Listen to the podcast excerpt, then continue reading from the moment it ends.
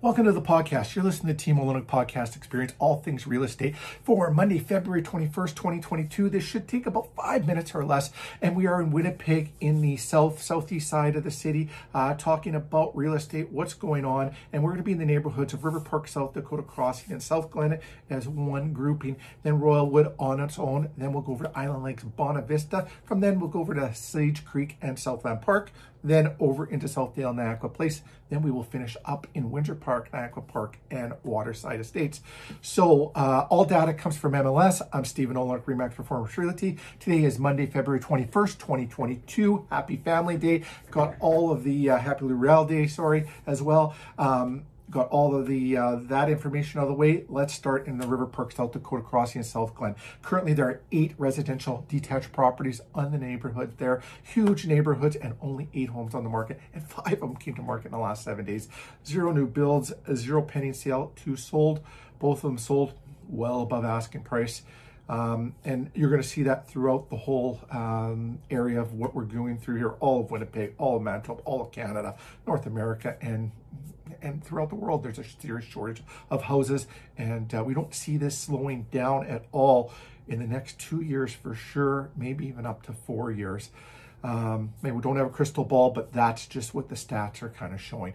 Royalwood now, only three homes on the market. Zero came to market in the last seven days. One of them's a new build out of the three. Zero pending sale. One is already sold, and it sold above asking price.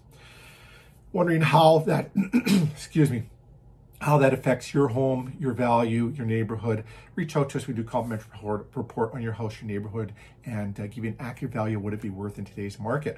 Let's pop over to Island Lakes and Bonavista. Five homes on the market. Yes, only five for two huge neighborhoods as well. Two came to market in the last seven days. Two are new builds. Those are both in the Bonavista area. One's currently pending sale of the five, and two have currently sold. Both that sold above asking price. And uh, if you are thinking of listing your home, and I always get people say, hey, I'd like to do this and this before I list to bring extra value. A lot of times those things don't bring value. Let's do a walkthrough. We'll talk about what's going to bring you value, what's not, and uh, we'll show you how to put the most amount of dollars in your jeans. Don't waste valuable time and money on things that aren't going to bring you value. Now we're going to pop over into Sage Creek Southland Park, and uh, there's 11 homes on the market there. Four came to market in the last seven days.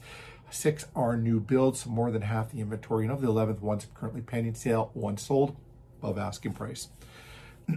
Let's go over now into Niakwa Place in the Southdale area four on the market there. That's actually a bigger number than we've seen in a while. Uh, we don't see a whole lot of houses coming to market in that Southdale area. Two came to market in the last seven days. Zero new builds, one pending sale, one sold, and actually sold right at asking price. That's the, the unusual part on this whole uh, loop of uh, houses that we're doing here. It's the only one. Windsor Park, Niakwa Park Waterside Estate, four on the market. Again, huge area, only four homes. And there's usually, there's a good turnover of homes in Windsor Park, so four is an extremely low number. Uh, three came to market in the last seven days, zero new builds going on in the area, zero pending sale, one that sold, sold above asking price.